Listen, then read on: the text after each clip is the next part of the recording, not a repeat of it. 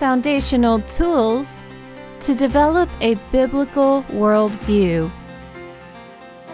Welcome to Mentoring Matters, a listener supported program of SharinHearts.org. With the world's culture invading the church, it is vital that we establish some deeper roots in biblical truth in order to grow in grace and knowledge of our Lord Jesus Christ.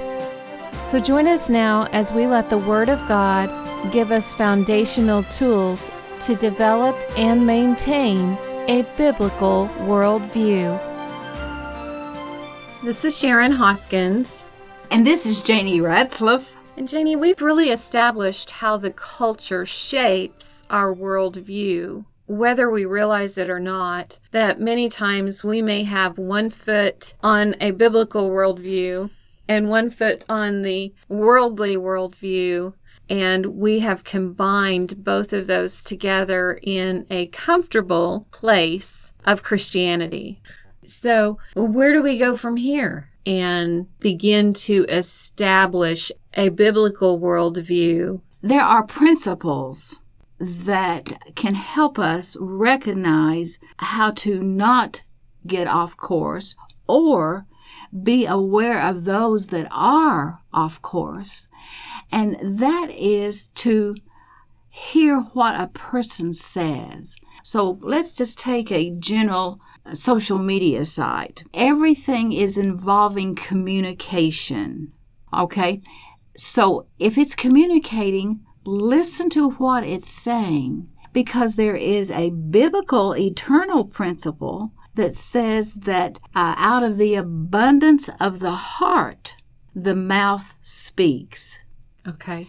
Uh, we've seen for the last 40 years on television times where people are just rioting and destroying the very entities that they are trying to stand up for. So there's some things that people are so blinded in their anger. And and we see governments crater because of greed and covetousness and stupidity and how they grab that for themselves, uh, rejecting the whole country, bringing about their own defeat in the long run. So I can listen to someone who is violently controversial and self centered and meism and my rights, and I can hear that that heart probably is not a healthy heart. Now, is it is it screaming because of pain of injustice, or is it screaming of their own opinion of their ability to have their rights enforced upon you?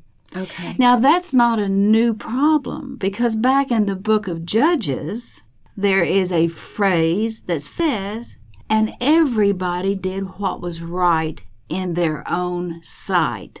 Right. Okay, so it this has gone on before social media, but I'm just saying this is how it's exposed now where we are living with all of the electronic age. So with that in mind, we have no, point number one listen to the words because it's going to tell you what's in the heart. Okay. All right. Then, if the heart is a chief object of determining where a person is, then we have a command in the scriptures that says, guard your heart because out of that proceed all the issues of life.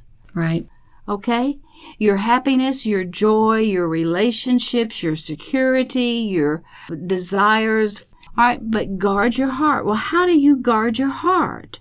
Well, again, there's another biblical uh, principle in Hebrews 5:14, and it says that you can guard your heart through your senses. Okay. Because that way you will be able to discern what is right or wrong.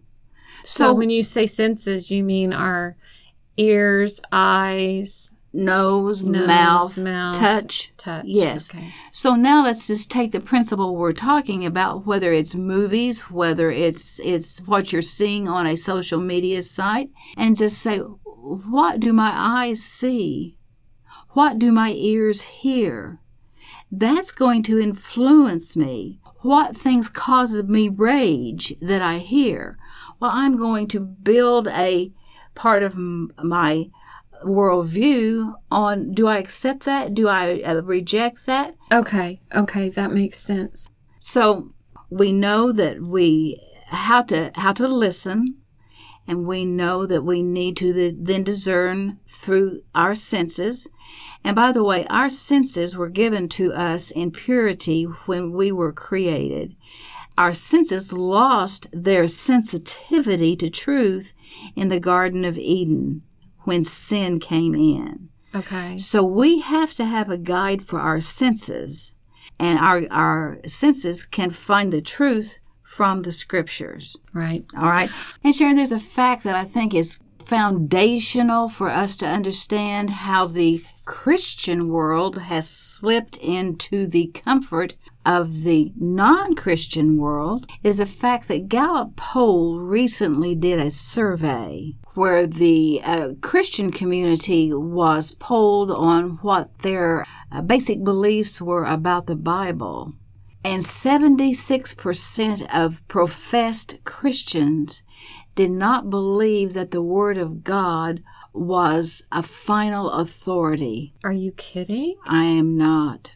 That there was truth in the Bible, but there were many things that they believed could not be reconciled, that there were contradictions in the Bible. Oh, Now, they didn't bother to search out that the contradictions, if they had been true students, they would have found the reconciliation, but they have listened to other people's philosophies and they have then bought their assumptions Okay. that there are discrepancies in the Bible. So the Bible is a tool, but it is not your final authority for um, how you live your life. Wow, Janie. Well, that's huge. That is huge. That is huge. And how many of those Christians uh, have children? Right. All right. Right. And so they are making allowances that really lean towards the way of the enemy Uh-huh. in destruction, but they're blind to their worldview. Okay. All right. So that's why we use philosophies, we use relativism, we use all these substitutes. Social media. Yes. So then the beauty of this whole scenario is it comes in a full circle. And that is, we have the responsibility to guard.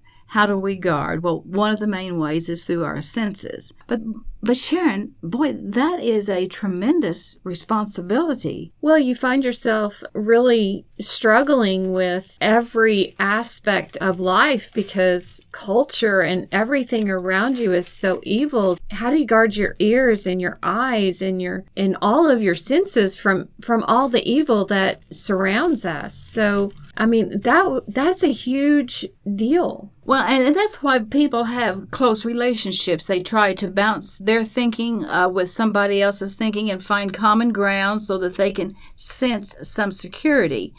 And yet, that doesn't work.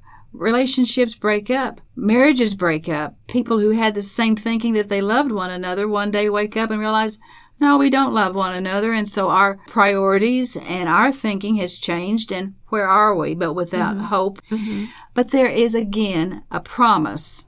I don't know. You know, when you got married, we promised to love one another through sickness and, and health and until death do us part. And so broken promises are broken hearts. Right. Mm-hmm. But there is a promise given to us by God Almighty through Jesus Christ that cannot be broken. And here's what he says Rejoice and don't be anxious, but in everything by prayer and thanksgiving, tell me what's wrong. Now I'm paraphrasing. Mm-hmm. And when you do, I will give you the peace of God, which surpasses all understanding. And then the God of creation will keep your hearts and guard your hearts through Jesus Christ. So now I realize the God of creation is going to come in and guard my heart as I yield my heart to Him. Right. So therefore, guarding our heart isn't as hard as we think it might be. Well, it all of a sudden becomes possible because we have a co heir working for us, in us. And I don't know about you, but I trust his power a whole lot more than I do mine. Amen. Okay? So this is a full circle. Know your heart, listen to other people's hearts, recognize that one of the way to guard them is through our senses, what we listen to, what we see, what we touch, what we feel, and then know that behind all of that, you have the God of creation, your Father God, that said he will then take responsibility for guarding the heart. Well, Jenny, what I've learned today is that our worldview comes from our heart. Therefore, it is important to guard our heart through our senses, what we see and what we hear, so that we can begin to build and establish a healthy biblical worldview. So I have to ask myself Am I allowing the news media, social media, you know, some form of virtual reality to become the final authority on which I base my life? Or will I allow the Bible to be the foundation on which I stand? and not just a tool to use when I find it convenient. And you just read Philippians 4 4 through 7, and I would like to continue that on and read 8 and 9 of Philippians 4, which says, Finally, brethren, whatsoever things are true, whatsoever things are honest, whatsoever things are just, whatsoever things are pure, Whatsoever things are lovely, whatsoever things are of good report, if there be any virtue, and if there be any praise, think on these things. Those things which you have both learned and received and heard and seen in me, do, and the God of peace shall be with you. And that's why mentoring matters. Mentoring Matters is a listener supported discipleship program of Sharin Hearts ministry. Join a community seeking to grow in grace and knowledge of our Lord Jesus Christ. With resource materials available for the journey at SharinHearts.org. That's S H A R I N Hearts.org.